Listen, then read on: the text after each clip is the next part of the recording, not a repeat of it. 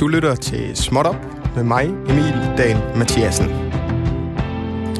Velkommen til Småt Op, programmet, der leder efter det store i det små. Den store stemme øh, af den store leder, Jens Folmer Jebsen, er blevet byttet ud med min, øh, e- Emil Dahl Mathiasen, i dag. Jeg har trådt ud af tilrettelæggerstolen og fylder lige værtsrollen for en stund øh, for Folmer, men han er snart tilbage i jeres ører. Øh, småt op. Vi er programmet, der altid insisterer på at se det store i det små. Vi er programmet, der ved og har hørt mere end en gang, øh, hvordan små, lydlige gnister kan samles til stor, tindrende kunst. Når vi her i Småt Op kaster lyd ud i luften, så ender det altid med at klinge af vores kendings bossa nova. Oh,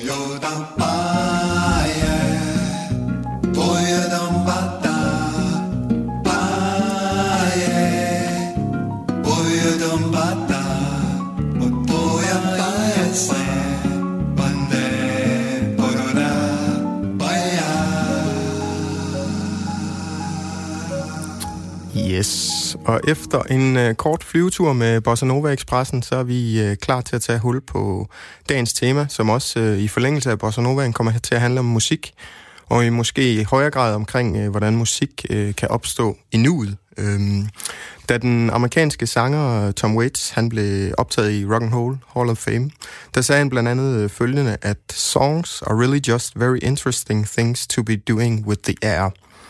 I dag i Småt Op, der skal vi også dykke ned i, hvordan sange og musik, i, ligesom i forlængelse af Waits ord, kan opstå af den pure luft, når den pure luft, øh, vel at mærke, tilsættes lidt øh, sådan knivspids kreativitet og noget teknisk snille, og så også en god del øh, musikalsk interaktion. Øh, og vi skal nemlig snakke om improvisation i dag, og ligesom altid her i programmet, så har vi inviteret en gæst ind, eller flere gæster. I dag har jeg kun én, men jeg mener, han øh, kan sagtens fylde taletiden ud omkring det emne, vi skal snakke om i dag, og som ved en lille smule mere om det, end vi gør. Øhm, og inden jeg lige vil tænde for mikrofonen, så vil jeg egentlig prøve at give øh, lytterne derude en, en lydsmag af, hvordan øh, det lyder, når min øh, gæst i dag, han svinger den øh, musikalske takstok. Det kan blandt andet lyde sådan her.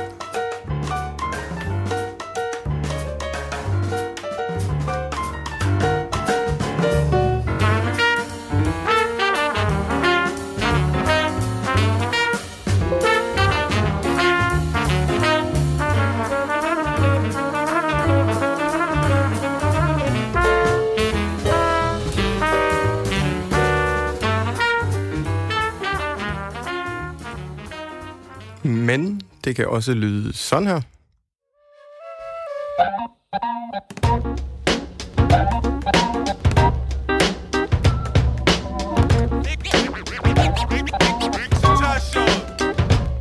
Den ikke så tarsel, den ikke så pixel af Batuni Mixi, mixi, mali, der uni Den ikke så tarsel, den ikke så pixel af Batuni Mixi, mixi, mali, der uni Den ikke så tarsel, den ikke så pixel af Batuni Og så kan det også lyde sådan her. Yes, sir, he's Cuban Pete. Cause he's the king of the rumba beat. When he plays some maracas, he goes chick chicka boom, chick chicka boom, chicka boom, chicka boom. Oh, he's Cuban Pete. He's the greatest of the native street. When he plays some maracas, he goes chick chicka boom, chick chicka boom, chicka boom, chicka boom. Let's senoritas swing and hop and sing to his rumba roll. Cause he's so nice. He's very nice. So full of spice. Spicy. And to the rhythm he brings the half swing to the rumba roll. I'm singing a song all day long. Yeah, yeah, yeah, yeah. Yes, sir, he's Cuban Pete. He's the king of the rumba beat. When he plays the maracas, he goes chick chicka boom, chick chicka boom.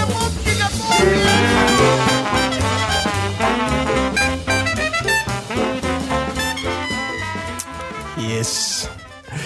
Efter sådan en tour de force i øh, bagkataloget, så skal jeg sige velkommen til min gæst i dag, trommeslager med mere, har jeg lyst til at sige efter den her introduktion. Velkommen til, Christian Osgaard. Tak skal du have. Christian, øh, jeg prøvede lige at give sådan øh, vores lyttere en form for idé omkring, hvordan det kan lyde, når du ja, sidder bag trommerne, men også er bag mikrofonen. Kan du ikke prøve at, at forklare vores lyttere, ud over det her øh, lyd, hvad er det, du, øh, du laver i dit virke? Altså, jeg har jo spillet trommer øh, hele mit øh, liv. Altså, jeg har faktisk aldrig lavet andet end at spille musik. Jeg har aldrig haft noget arbejde, sådan som man ellers kender det. Øhm, men så på et eller andet tidspunkt, så øh, fandt jeg også ud af, at øh, det med at spille trommer, det er sådan set bare en idé. Det er bare en tanke, som man kan overføre på hvad som helst. Så, øh, så jamen, man kan også synge, man kan også øh, spille klaver, man kan også spille saxofon og spille trommer ved at gøre de ting. Ja. Så nu spiller jeg på alle instrumenter, og faktisk øh, de, de tre øh, korte tracks, du lige spiller noget fra nu, de er jo alle sammen, sige, måske noget af det mere straight, jeg har været med til at lave. Jeg laver, spiller rigtig mange koncerter, hvor det er 100% øh, fri improvisation, hvor jeg render rundt med en trompet, eller Ja. kaster med blade, eller hvad ja. nu kan finde på. Ikke? Jeg kan jo løfte sløret en lille smule for, at fordi du har, jeg har også bedt dig om at tage et nummer med senere, som måske er mere i, i stil med, hvad du lige øh, beskrev. Så jeg, Mhm. mm-hmm. jeg, jeg har prøvet egentlig at tegne så nuanceret et billede af, hvad det er for en øh, mand, jeg har fået i studiet Du i dag. gjorde det godt. Ja, det gjorde var godt. Det var godt. Jamen, Christian, du siger det her med, at du ikke, du har faktisk aldrig haft et sådan rigtigt arbejde. Vi, vi plejer nogle gange at starte øh, her i Småt op med at citere Benny Holst og Arne Vivler. Mm-hmm. Øh, de har lavet en sang, der hedder Sang om mere værdi. Mm-hmm. Der lyder, at øh, du står op om morgenen og går hen på dit job. Du laver noget, og du får din løn. Mm. Øh, Så det plejer vi at bruge som en øh, øh, indledning til at spørge, når du går, står op om morgenen og går hen på dit job, hvad er det så, du laver? Øh, jamen altså faktisk, så jeg skældner ikke imellem, hvornår jeg arbejder og hvornår jeg ikke arbejder. Øhm, jeg er ligesom hele tiden i den her tilstand af at arbejde med det, jeg laver. Altså um, at tænke og um, studere ting, som kan føre mine tanker nye steder hen. Ja. Når jeg siger, at jeg ikke arbejder, så passer det måske ikke helt, fordi jeg, jeg underviser lidt. Altså jeg underviser ud på det rytmiske musikkonservatorium, har gjort det i mange år. Ja. Men, øhm, men jeg tror, sådan, min proces den går meget ud på at lede efter ting, som kan føre mine tankeprocesser afsted hen, og jeg arbejder med mig selv øh, psykologisk rigtig meget, for ligesom at være så intuitivt øh, skarp som muligt, så hurtigt som muligt til at reagere på ting, der sker. Ja. Er det noget, fordi det lyder jo, altså det lyder jo relativt øh, sådan, sådan frit øh, tænkende. Mm. Er det noget, man er nødt til at have, tænker jeg i hvert fald umiddelbart, hvis man har klempet lidt omkring på nogle musikinstrumenter. Er det noget, man er nødt til at have et eller andet vis fundament for at kunne udfolde, eller er det noget, man i princippet bare kan kaste sig ud i? Ja, det er jo et af øh, nøglespørgsmålene, du, du stiller der, som man, øh, altså, mange kæmper med. Altså sige, det, hvis man har en ambition om at blive god til noget, så kræver det jo disciplin. Mm. Og jeg er meget disciplineret på den måde. Altså, øhm, jeg tager det utroligt alvorligt, det jeg laver. Ja. Samtidig vil jeg sige, at selve det at være et improviserende menneske, det er måske mere et øh, mentalt kvantespring, der skal foregå, som man ikke behøver at gøre sig fortjent til at gøre. Det er i virkeligheden noget, der mere handler om... Øh, altså selvtillid er en del af det, men også måske bare fantasi til, hvordan man kan øh, eksistere i verden. Okay. Mm. Kan du ikke prøve at... Øh, hvis vi sådan helt lavpraktisk skulle prøve at have en definition på improvisation, som vi skal snakke om i dag, hvad, hvad, hvad forstår du ved det ord? Altså helt lavpraktisk, så kan man måske sige sådan, øh, at det jo handler om at finde på noget, øh, altså at reagere øjeblikkeligt i, øh, på, hvad der sker omkring en. Ja. Så det er en slags... Der, der sker en hel masse tankeprocesser meget, meget hurtigt, øh, og hvad der kommer først er lidt svært at helt at gennemskue. Mm. Men man er i en eller anden form for flow, hvor man, øh, man er hyper bevidst. Man, man, er, man eksisterer ligesom, altså sådan, lidt, jeg kunne forestille mig lidt ligesom, hvis du går på en mørk sti øh, ude i skoven, og du hører en lyd, du ikke kan identificere, så er, går du i alarmberedskab. Ja. Øhm, den tilstand prøver man på at være i, og så, så prøver man at reagere så kvalificeret som muligt. Og det der med at reagere kvalificeret, det er jo så der, man kan sige, øh, færdighederne kommer ind i billedet. Mm. Ja. Øhm, og der kan altså teknik på et instrument jo være en af de færdigheder. Mm. Øhm, klanglig forståelse, øh, kendskab til, hvad der ellers er blevet spillet af musik øh, øh, før i tiden. Ja. Og alle de ting bliver blandet sammen til en, en reaktion, man kommer med på et nanosekund. Ja. Er det noget, øh, man kan sige, de tekniske færdigheder, det er noget, man, altså, det kan måske sammenlignes lidt med, hvis du skal cykle på en cykel, eller du skal løbe en 100 meter løb, at det er gentagelser og gentagelser, der ligesom kan oparbejde en, en færdighed. Er det noget, man kan oparbejde det her sådan intuitive måde at reagere på, også øh, i takt med, at man gør det mere og mere? Ja, altså, mm, der er jo en hel industri, øh, som hænger sammen med i sidste ende kapitalismen, som handler om at sælge folk øh, måder, hvor de kan lære noget på. Altså, der er jo bøger og videoer og YouTube-instruktionsvideoer og øh, skoleprogrammer, man kan betale sig ind på og bla bla bla så videre, ikke? Altså, øhm, jeg, har, jeg har i høj grad udviklet mine egne øh, øvemetoder, hmm. og de kan være meget utraditionelle, og de kan også være meget traditionelle. Jeg kan prøve at give et par eksempler. Ja, for eksempel, for eksempel øh, øvet rigtig meget ved at spille på en telefonbog. Okay. Fordi at der er en, en bestemt type modstand i en telefonbog, alt efter hvor tyk den er, så ligesom øh, man skal bruge nogle andre muskler for ligesom at få sine stikker op og ned.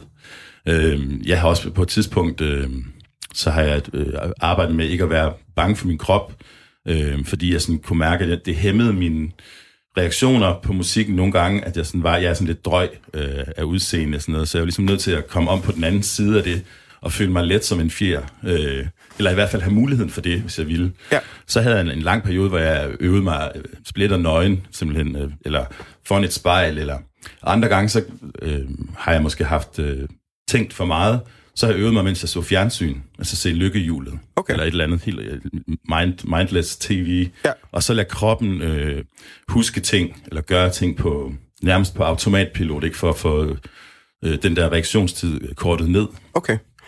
Altså, det lyder nærmest til sådan... Altså, det er jo altid sådan en svær størrelse at indkapsle det her med improvisation og inspiration og så videre. Øh, hvor man kan sige, det, det sidste, du forklarer, det lyder nærmest som om, at det er noget, der man ikke på en eller anden måde... Altså, hvis du tænker for meget over det, så mm. bliver du for hæmmet af det. Er det sådan, kan man nogle gange føle, at det er noget, man ikke sådan selv har altså herre over, at det er noget, der bare...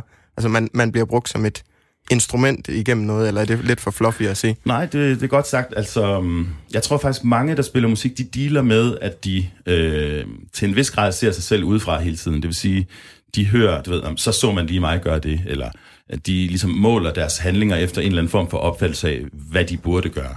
Øhm, dem, der virkelig sådan er helt nede i, altså nogle af de stærkeste improvisers, jeg har kendt, de taler om, øhm, at når du får en idé, altså det, der kommer først, det er impulsen til at gøre noget. Mm. Så lige kort efter det, så kommer der, at din hjerne begynder at forholde sig til, hvad du så skal gøre med den impuls. Altså, du ved, sl- slå ud i luften, du ved, men så kort efter, så fortæller din hjerne dig, at du, hvordan du skal slå ud i luften, eller hvor du skal ramme henne. Ja. Men det første, der sker, det er sådan set bare den der øh, umiddelbare refleks. Ja. Og det er den, man skal have fat i, fordi øh, når man så har gjort det umiddelbare, så kommer det til at øh, gå op bagefter. Men hvis man ligesom prøver på at forstå, hvad det er, man gør, før man har gjort det, så, har, så er det allerede for sent. Så forpasser man hele tiden det moment, Ja. hvor den hippeste idé kommer, kan man Okay. sige. Det, øh, altså, det lyder, det lyder virkelig som om, man skal være, altså, hvad kan man sige, vågen i sin bevidsthed for at kunne, kunne udfolde den her form for improvisation, i hvert fald hvis det skal være inden for sådan de lidt mere friere rammer, hvis man, hvis man virkelig skal kunne gribe idéerne, som de kommer. Ja, altså man, man kan være, jeg synes faktisk, man kan være i mange forskellige sindstilstande og stadigvæk gøre det. Ja. Øhm, men det er, jo, det er jo hårdt arbejde. Altså det er jo super hårdt arbejde, fordi man får aldrig belønningen. Mm-hmm. Man får, altså, får aldrig belønningen for, at man har, man har fået en god idé og ført den ud i livet. Nej. Fordi man når ikke at, at vide, hvad man gør, for man er i gang med at gøre det. Og det kan også være farligt. Øh, jeg plejer at sige, at øh, improvisation er en, et en livs, livsvilkår, ikke? At, øh, at øh, det er noget, som jeg, jeg ønsker. Jeg ønsker egentlig, at andre mennesker skal øh, lytte til improvisationsmusik og forstå, at det kan de bruge i deres eget liv, selv hvis de ikke spiller musik. Altså, at vi kan være væsentligt mere improviserende i den måde, vi færdes i samfundet på. Ja. Men det passer ikke helt, fordi der er jo en anden retning samtidig, hvor man skal passe enormt meget på, hvad man gør hele tiden. Ja. Ikke mindst den tid, vi lever i lige nu, er der jo, der, der skal man sådan lidt øh, kuratere sig selv, eller censurere sig selv. Så Ja. der er nogle diskrepanser der mellem øh, de to øh, måder at være på. Ja. Kan du komme, prøve at komme med, øh, hvad kan man sige, et, et, et konkret eksempel på, hvordan man, hvis man ikke spiller musik, øh, hvordan man så kan blive inspireret af inspiration? Jamen altså, problemløsning til de mindste problemer fra, fra kassedamen nede i supermarkedet, der ikke kan finde ud af at, at lade dig købe et æble i stedet for to, fordi hun ikke kan taste det ind på sin Ja. computer, eller, eller til hvordan man øh, opfører sig over for sine venner. Ja. Altså, um, hvad, hvad er egentlig en respektfuld måde at opføre sig for hinanden på? Er det øhm, at tabe ind i en eller anden form for konsensusopførsel, mm. eller, er det, eller er det at være øhm, impulsiv eller direkte over for hinanden? Ja. Jeg, jeg er sikker på, at der er mange forskellige typer venskaber og forhold og sådan noget, men jeg, jeg ser der meget rundt, rundt omkring Ja. relativt kedelige måder at forholde sig til hinanden på. Ja. ja her kan man vel sige, at øh, det, du, det du ligesom også understreger med improvisationen i musikken, det er den her, øh, hvad man nærmest kunne sige, hyper tilstedeværelse, det, det. Mm. påkræver. Det er vel også noget, man i princippet kunne blive inspireret af i sin omgang med andre mennesker, at det, det ligesom er, er det, der, der er grundstenen i forhold til relationer. Altså, jeg så engang et øh, vanvittigt øh, tv-klip øh, med Bill Clinton og Boris Yeltsin, Ja. øh, hvor øh, Boris, altså, det var ligesom om hele verdensfreden afhang af, hvordan de to mennesker interagerede lige der, ikke? Ja. Og Boris Yeltsin, han var fuldkommen væk på øh, vodka, ikke? Altså sådan helt bevidstløs af druk. Ja. Øhm, og så står de foran en hel masse øh, soldater og skal ligesom sige, hvad resultatet af et eller andet topmøde har været. Og så ligger Boris Jeltsin ud med at sige et eller andet. Ikke også? Som overhovedet ikke hænger sammen. Ikke? Ja. Og så er der et splitsekund, hvor hele, alle holder vejret, fordi shit, ligesom, Ja, hvad skal hvad vi nu? skal vi nu gøre? og så øh, Clinton, øh, som den store improviser han også var nogle gange, han, han begynder bare at skraldgrine. Sådan. Boris, you're the best. I love this guy. We've had so much fun in the room. Og sådan noget. Ha, ha, ha. He cracks me up. Og du ved, Ja. afmonterer hele situationen. Det, det, det er et improviseret move, ikke? Ja. Altså, det, kunne man ikke, det kunne man ikke se Anders Fogh Rasmussen gøre, for eksempel, som har en drejebog til alt, ikke? Ja, lige præcis. Ja. Clinton, han spillede jo også en lille smule saxofon, men det er jo måske, det gik bedre med de talte ord frem for hornet. Han er, ret, han er ret dårlig på saxofon. Christian, hvis vi prøver sådan at, at kigge lidt tilbage, kan du huske, og det er måske et svært spørgsmål at svare på, men kan du huske første gang, du improviserede? Ja, altså, men jeg var også lidt øh, specielt barn, fordi jeg, øh, jeg spillede faktisk allerede øh, rigtig meget for, for de andre i skolen, da jeg var, altså sådan noget, gik i, i de, helt, de helt små klasser i folkeskolen, så det var sådan noget med, så vi havde sådan en lille kælkebakke øh, på Rendum skole, hvor jeg gik, og så kunne jeg i, tit i frikvarter sidde op på den, den bakke med nogle bongotrummer og ligesom spille for de andre børn og sådan improvisere. Øhm, så det har jeg sådan set altid øh, fulgt mig ret meget. På en periode dyrkede jeg også at spille rollespil øh, ret seriøst, og der er jo også enormt meget improvisation, der indgår i det. Ikke helt det her med, at du ligesom du opbygger en fantasiverden, hvor folk så sådan skal ligesom tro på det, du siger, og, ja. og de ting, du gør i den her. Det hele er jo bare sådan en fantasi øh, korthus, du bygger op. Ikke? Så Ja. til hver en tid, så kan det gå i stykker, hvis der er nogen, der ikke øh, følger med i tankerækken. Ja. Så, øhm, så det har nok været nogle af de tidlige sådan, improvisations... Men jeg vil sige, at alle børn, der leger, altså alle, der har børn, ved jo, at øh, fra de helt små, så improviserer de, og den måde, de lærer at tale på, er også i høj grad en, en ret sådan... Det er jo ikke sådan, at de, de tager et ord, og så lærer de det, og så tager de det næste ord, og så sætter de to ord sammen. De siger en hel sætning, og først så er det bare... Der er ingen, der forstår, hvad de siger, og så bliver de ved med at sige den sætning, og til sidst så får den shape form på en eller anden måde. Ja. Man kan, så man kan sige, at øh, hvad kan, sådan den intuitive tilgang til, til musikken og, og bare og, og, og vil udtrykke sig, det er noget, der måske altid har været der hos dig. Er det noget, der så er blevet... Fordi man kan jo sige, du har også haft en, en relativ øh, klassisk øh, gennemgang i forhold til i hvert fald, at du har både gået på ja, MGK og konservatoriet. Er det noget, du har følt, der er blevet dyrket der, eller har Jeg er en højt uddannet mand, må du tænke på. Altså. Ja, ja, men det er det. dyr uddannelse. Ja, jamen, det er det. Ja, øhm, Eller kan, kan improvisationen og den her frie tilgang, kan, kan den bl- blive forlåst i de der rammer, eller er det, er det, lidt sådan for, for sort-hvid tankegang her? det, det afhænger meget af skolerne, ikke? Altså, ja. øhm, og den måde, man underviser i musik og kunst på, har også udviklet sig rigtig, rigtig meget i de sidste 20 år. Ja. Øhm, og, og ikke mindst den skole, jeg selv øh, arbejder på, har vi virkelig øh, ændret vores øh, måde at, at, at møde de studerende på. Ja. Altså således, at, at definitionsretten på, hvad der er øh, relevant for dem at arbejde med, den er nærmest lagt udelukkende over i deres egne hænder, frem for at vi øh, kommer med et system, som de skal lære. Okay. Men altså, man kan sige, jeg tror der egentlig også, der er rigtig meget øh, fri tænkning, som er blevet dræbt i skolerne. Mm. Øh, og det er der jo masser af øh, psykologer og systemer, der, der arbejder med, ikke? Ste- Ja. Steiner og så videre, så videre, ikke? Hvordan lærer man noget? Kan man lege det frem, eller skal man, øh, hvad hedder det, være mere øh, systemorienteret? Ja.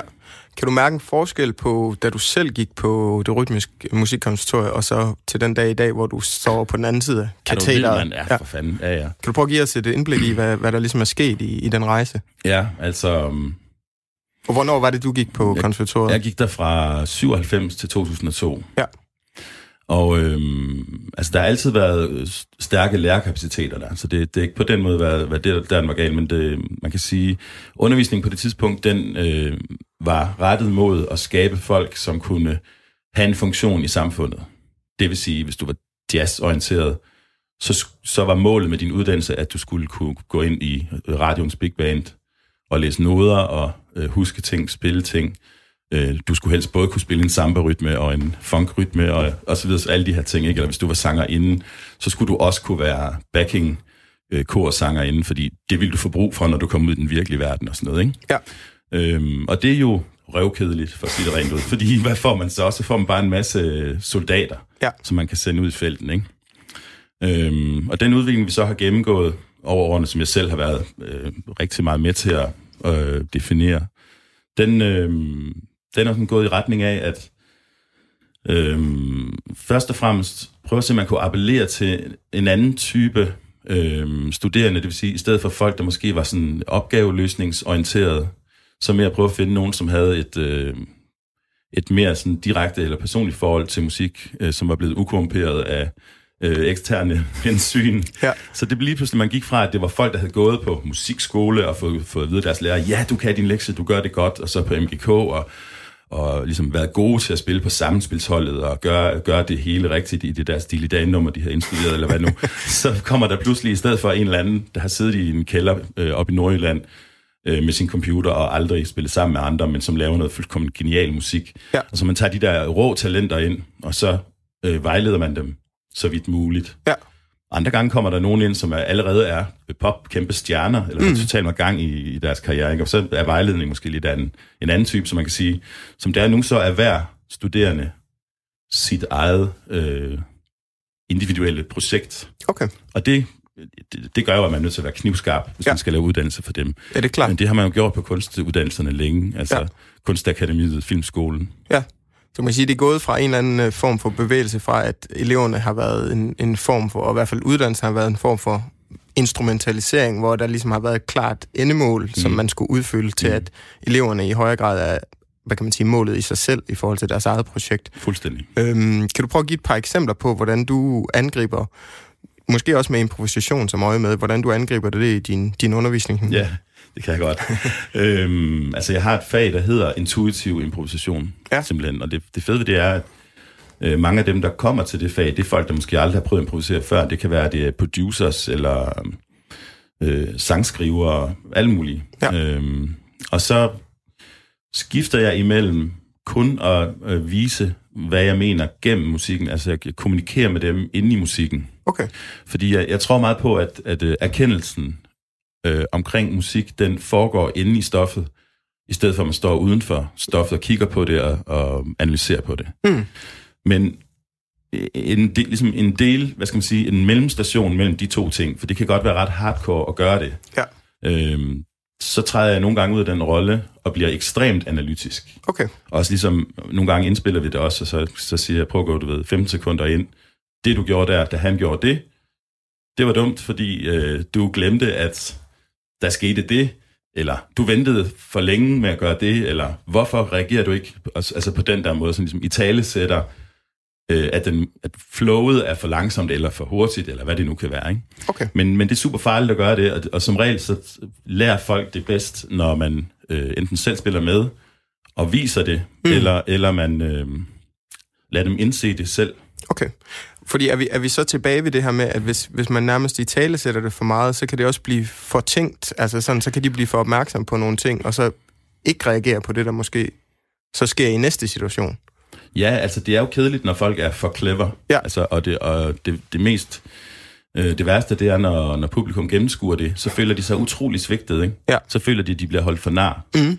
Øh, hvis noget er for, for, over, for overline. Jeg synes også, man har kunne se det sådan op igennem, øh, for eksempel bare sådan pop-rock-historien. Nogle bands, som har været super um, the thing i en kort periode, Ja. og så kommer vi på den anden side af det, og så gennemskuer vi det. Ja. Så noget som, kan du huske for eksempel Gnarls Barkley? Det var kæmpe stort for nogle år siden. Det var Ja. virkelig sådan, da, da det kom frem, så tænkte jeg, hold kæft, det her det er det fedeste, Ja. mest genialt produceret musik. Det tog lige præcis et år. Ja. Så havde jeg gennemskuddet det. Og så kunne jeg pludselig se, gud, det er bare, det er bullshit. Altså, Ja. de, de snyder mig. Det, det, det, det, det er slet ikke, øh, det er ikke real. Ja. Øh, og omvendt kan man sige, sådan noget som for eksempel Nirvana, som, som stadigvæk holder fuldstændig i dag, ikke? Det, jamen det er nok øh, så også fordi, jamen det har faktisk ikke været, de har ikke, øh, øh, hvad skal man sige, øh, de har ikke løjet for sig selv eller deres publikum. Nej. Så det bliver enormt tydeligt. Mm. Og i improvisationsmusik, der er det også mega tydeligt. Ja. Også fordi, at, at øh, man behøver jo ikke at være... Øh, hvad hedder sådan noget? Man behøver ikke at være uddannet for at høre musikken. Altså, det Nej. er faktisk ret folkelig musik. Ja. Når jeg stiller mig op og spiller det mest langt ude ekspressiv musik, så er helt almindelige mennesker, der aldrig øh, har lyttet til måske jazz overhovedet før, det går rent ind hos dem. Ja. Også når det er bullshit. Mm. Så reagerer de øjeblikkeligt. Ja. Det kunne vi ikke lide. Det var fandme for et eller andet. Ja. Så, så det er en meget direkte, meget ærlig øh, form for kommunikation. Der skal man passe rigtig meget på med ikke at prøve på at undervurdere Ja. folks intelligens. Okay. Ja, fordi altså, man kan sige, det kan jo nogle gange være udfordrende. Øhm, I hvert fald når man tænker på det, hvis, hvis man ser en scene, hvor der er musikere, som bare mm. spiller frit, som man øh, vil, vil kalde det måske. Mm. Øh, det kan man jo som umiddelbart tænke, det er noget, der virkelig kræver noget af sine lyttere, fordi man skal kunne reagere og alle de her ting. Mm. Men der mener du måske, det faktisk er den, den omvendte, øh, at, at, at hvis man bare er åben over for det, så, mm. så er det egentlig ikke, fordi man behøver at have det store kendskab til det, der foregår. Ja, altså mange af lagene er jo skrællet fra, men du skal selvfølgelig stadig være øh, følelsesmæssigt modtagelig, og du skal selvfølgelig være til stede. Du Ja. kan ikke sidde med din telefon og tjekke din Instagram-profil, mens der er nogen, der spiller free jazz op i hovedet på dig. Ja. Det, det, det kræver selvfølgelig på den måde, at du er der med dig selv. Ja. Men altså, i forhold til mange andre musikgenre, man, altså for eksempel, øh, når min, min mor er stor opera-tilhænger, ikke? En, Ja. stor, en stor del af oplevelsen ved det, det er jo også at vide, øh, hvordan det er skruet sammen. Ja. Og forstå de der historier, og forstå øh, forskellen på den scenografi og den scenografi, og den øh, solist i forhold til, og den dirigent og sådan noget. Der, der er jo mange sådan, øh, ting, som indgår. Det er ikke for at sige, at man ikke kan opleve operamusik øh, umiddelbart. Det er jeg helt sikker på, at man kan. Nej. Det er stor kunst, men, men øh, der er nogle andre aspekter der, som medvirker til, øh, hvad skal man sige, som kvalificerer oplevelsen. Hvor, hvor jeg mener, at, at, at fri improvisation på en måde, altså sætter, sætter tingene på spidsen. Ja. Øhm, og det er jo, altså ja, det, det går rent ind.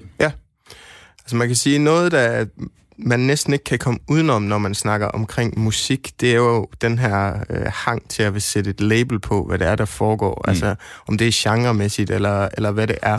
øh, vi har tidligere i, i programmet øh, lavet øh, et, et afsnit omkring sådan kontemporær øh, kompositionsmusik, mm. øh, hvor vi også udforskede, hvad er forskellen på noget, der er lyd, og hvornår er det musik, og mm. er der en grænse der? Øhm, den her frie improvisation, når du blandt andet spiller med musikere, og I ikke har aftaler på forhånd, I har ikke numre, I spiller efter, øhm, det oplever du stadigvæk som musik. Selvfølgelig. Hvad var det for et spørgsmål?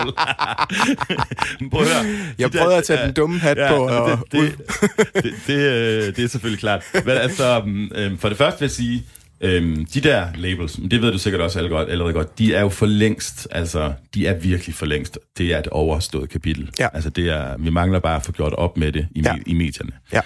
Øhm, kontemporær kompositionsmusik øh, og improvisationsmusik, de har ligget simpelthen i ske med hinanden i de sidste, altså siden før Stockhausen. Ja.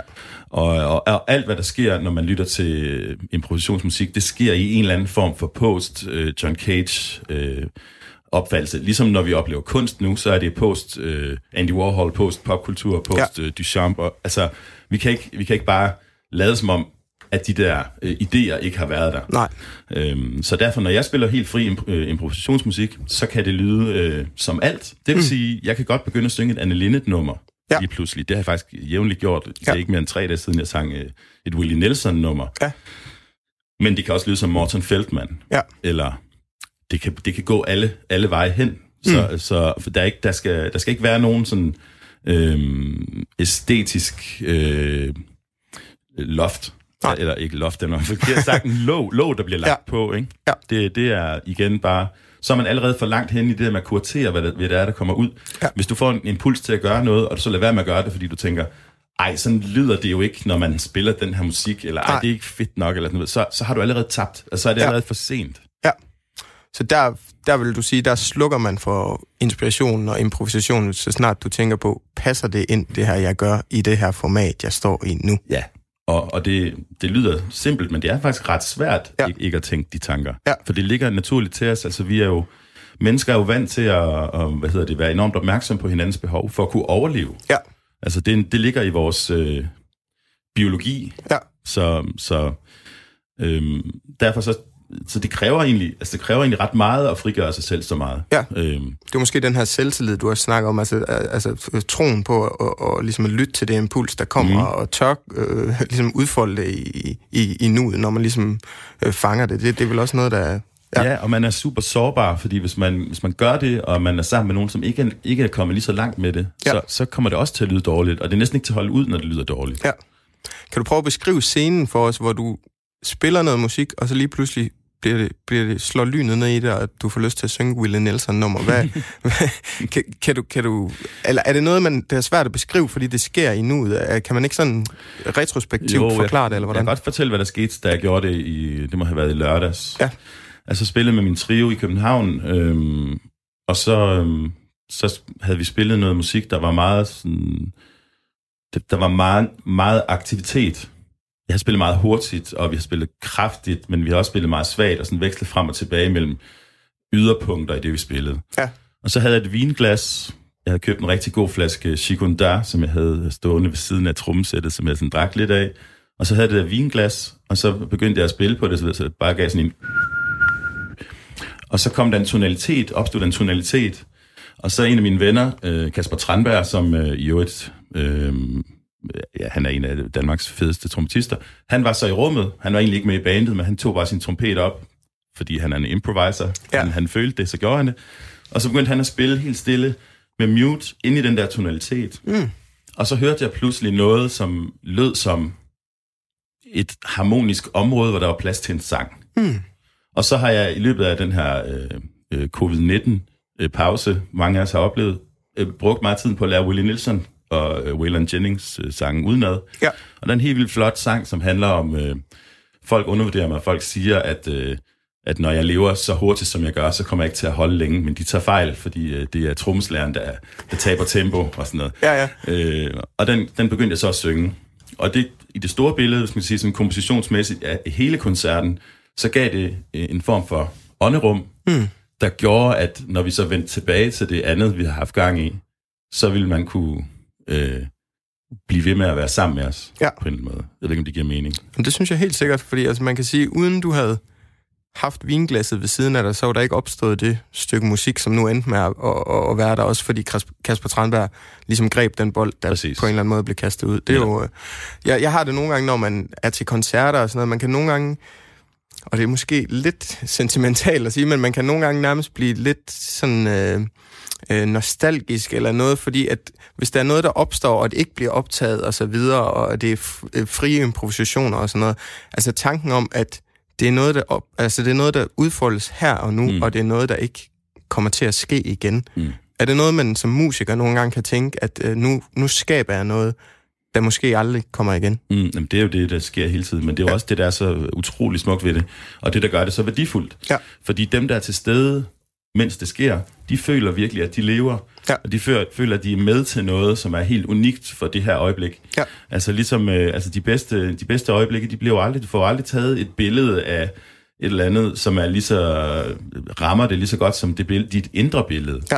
Øhm, så altså, det er derfor, live-musikken den er så øh, utrolig vigtig. Ja. Jeg vil også bare sige, at, at øh, nogle gange så kan man, blive, man kan også blive rystet over, hvor lidt folk tør at ligesom tro på, at det er en altså major asset i vores samfund. Altså, Ja. det burde have været sådan, da, da regeringen øh, lukkede ned for samfundet, at, at de ligesom havde kæmpe fokus på, det her, det her, det er virkelig vigtigt, at vi finder en måde at sikre det her på, fordi det er så afgørende for øh, det høje niveau, vi har i vores samfund, at, at folk bliver stimuleret Ja. øh, individuelt med noget, som er deres, deres helt egen oplevelse og sådan noget, i stedet for de her sådan... Øh, øh, gennem, gennemtykkede øh, pointer. Ja, så da Joy Mogensen, hun var ude og sige, at øh, hun synes ikke, det var sådan øh, aktuelt at snakke om kultur Ja, i, det- i den her krise. Det, er var ikke lige en... helt vildt trist, at det foregik. Altså, det er ikke, fordi jeg gider at gå ind i sådan Nej, nej, nej, Joy nej. Mogensen bashing eller sådan noget. Jeg synes generelt, så er vi er meget taknemmelige for det lederskab, vi har i vores land.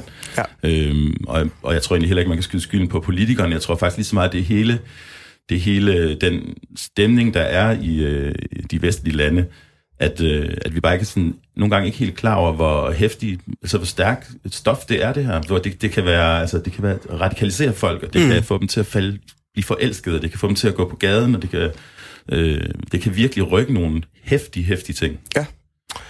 Christian, jeg har jo bedt dig om at, at tage et nummer med, øh, som jeg tror opgaven lød på noget omkring, kunne sige noget særligt omkring improvisation. Mm. Øh, kan du ikke prøve, inden vi, vi lige hører det, et uddrag fra det nummer, kan du ikke prøve at, at forklare os sådan lidt kort, så kan vi snakke mere om det, når vi har hørt det. Hvad er det, vi skal høre nu her? Vi skal høre en indspilning, jeg har lavet i New York for efterhånden en del år siden med en japansk øh, pianist. øh, Jeg, efter min mening den allerstørste. Han er død nu desværre. Han hedder Masabumi Kikuchi. Øhm, og det endte desværre med, at vi blev kæmpe, mega meget uvenner øh, okay. på scenen og skiltes som fjender. Men, øh, men den plade, der kom ud af det, synes jeg er, noget af det mest øh, intense, jeg har været med til at lave. Altså noget, hvor man virkelig som lytter føler, at man er med helt inde i maskinrummet, Ja. øh, hvor idéerne opstår. Okay. Og det er, skal jeg lige sige for god ordens skyld, øh, også med Christian Osgaard på trommer, og så to bassister, der hedder Thomas Morgan og Ben Street. Vi hører lige en snas af det her.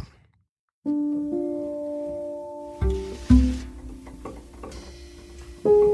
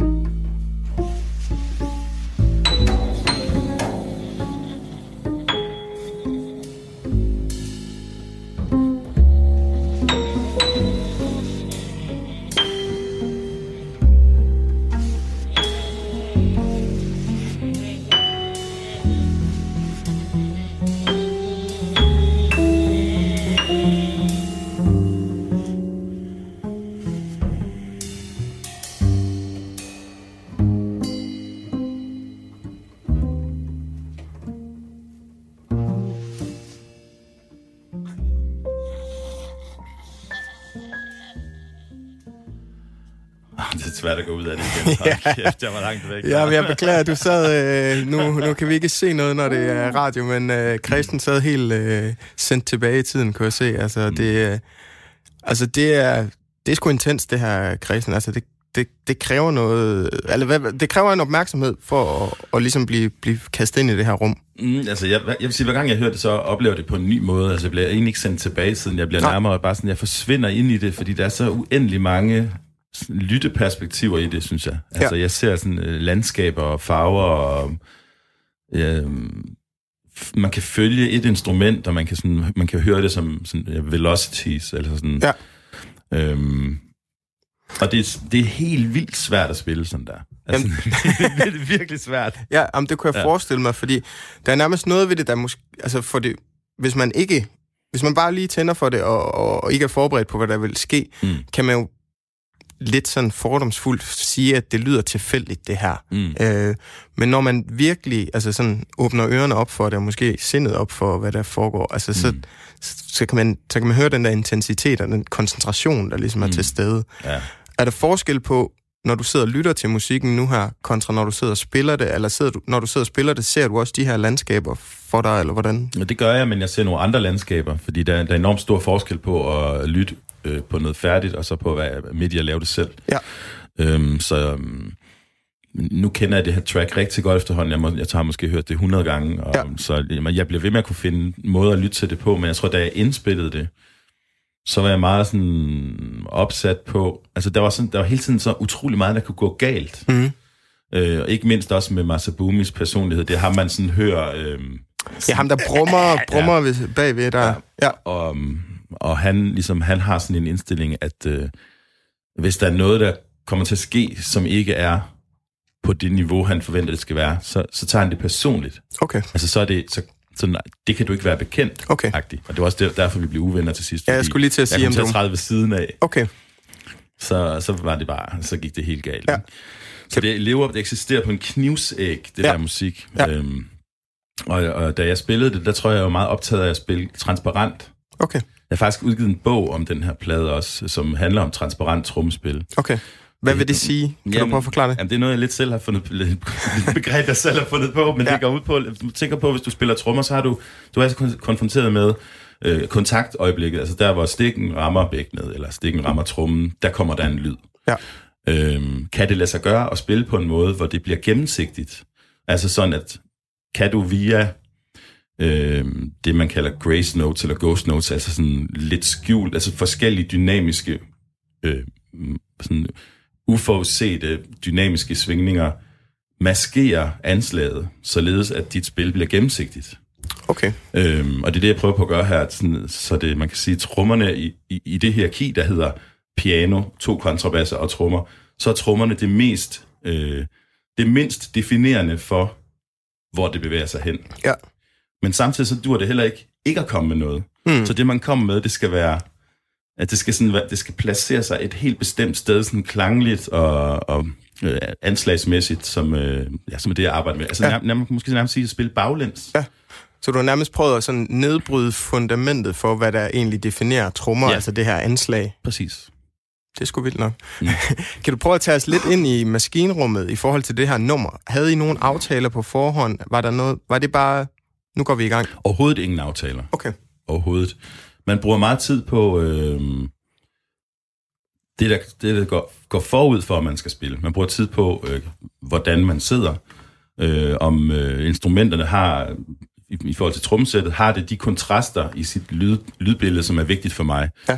I det her tilfælde nogle bestemte typer bækkener, som kan nogle forskellige ting. En stor tromme, som er stemt meget sådan... Øh, øh, voldsomt. Så mm. ligesom, når man spiller på den, så siger den virkelig bum. Den siger ikke uh, eller hvad den nu ellers kan finde på at sige. Nej. Øh, så man ligesom laver en lydpalet, som er kontrastfyldt nok til, at man kan spille så dramatisk, som man gerne vil. Og så gør man så måske nogle grunde, sådan nogle ind- indledende tanker omkring, okay, der, der er to kontrabasser her, der er et klaver, vi ved nogenlunde, hvordan hinanden normalt spiller, derfor skal jeg forsøge at undgå visse ting. Ja. Men når vi så er i gang, så, så sidder man jo ikke med de tanker, men så mm. har man bare ligesom lavet et setup, der gør, at man kan navigere i det, der kommer, det, der kommer mod en hele tiden, Ja. uden at ødelægge noget. Men det, det, lyder, det lyder igen, som om det er den her åbenhed og, og, og hvad kan man sige, de, de åbne aftaler, man, man ligesom skal, skal forholde sig til. Mm. Øhm, det er fordi, det bliver bedre. Ja. Altså, hvis vi havde aftalt noget, så ville det ikke blive lige så godt. nej, men det, øhm, det er interessant, og jeg synes også, det skinner igennem på, på indspillingen, at der ligesom er noget, der er opstået i nuet. Mm. Øhm, Christian, jeg kunne godt tænke mig lige her hen mod slutningen. Vi har lige lidt over fem minutter tilbage. Der er ligesom, måske for at binde en sløjfe tilbage til, hvor jeg prøvede at starte det her med at prøve at tegne en nuanceret billede af, af dig som musiker. Der er den her side, som måske er øh, det, vi lige hørte her sidst, hvor det er det frie, improviserende og så videre.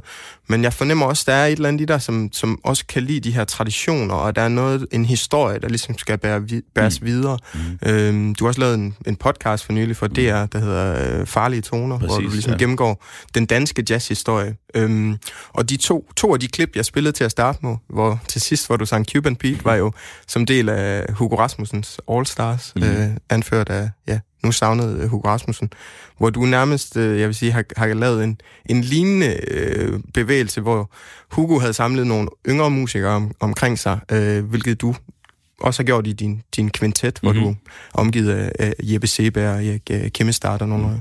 to andre gutter. Øhm, kan du prøve, prøve at sætte os ind i, hvad er det, den her historie og tradition, der ligesom skal, skal føres videre? Er det, er det, er det for, at ikke, det ikke skal glemmes, eller hvad, hvad motiverer dig i den type musik?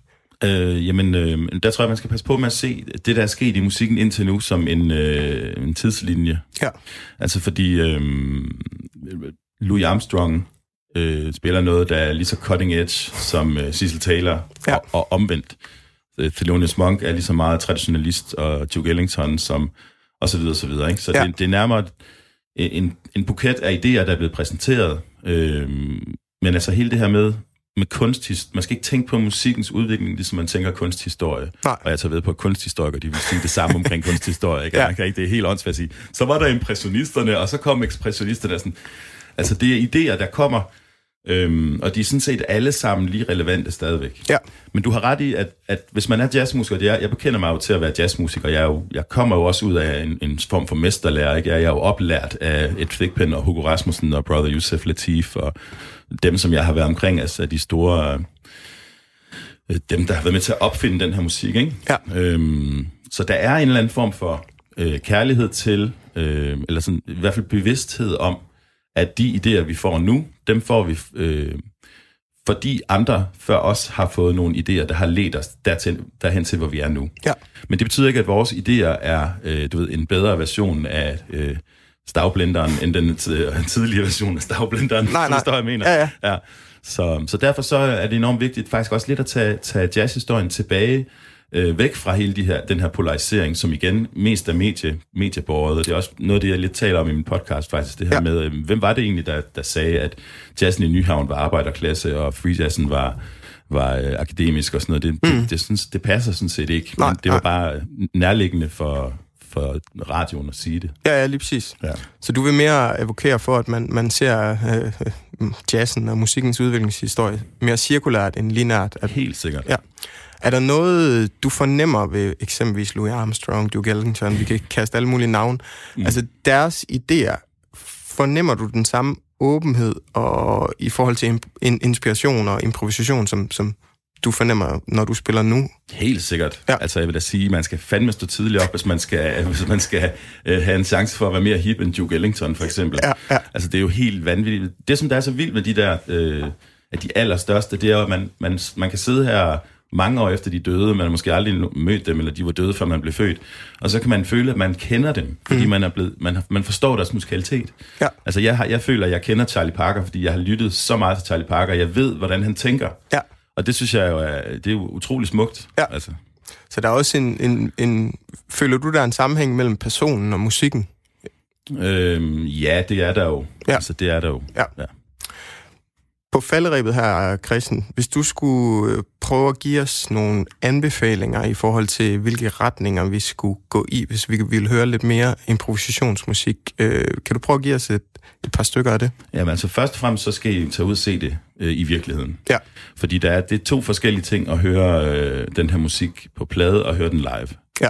Så, um, og der er masser, det foregår masser af steder i vores land. Der er faktisk, det, det er faktisk en ret blomstrende scene lige nu. Ja.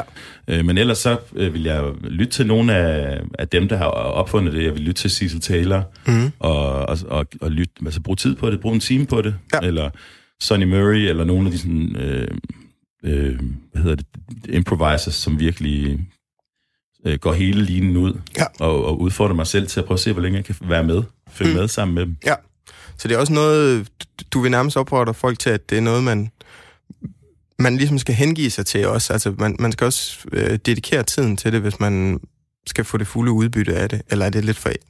Jo, det synes jeg, ja. det synes jeg er rigtigt. Altså, hvis man står derhjemme og laver røræg øh, og sætter øh, den nyeste Jesper Søjden-plade på, så kan man godt måske blive lidt forstyrret i, i sin rørægs-lavning, fordi at han, det, kræver, det kræver noget af dit, af dit øre. Ja. Men det, det forestiller mig også, at de fleste mennesker gerne vil. Altså, de fleste mennesker vil gerne udvikle sig til at kunne koncentrere sig om mere komplekse ting. Ja.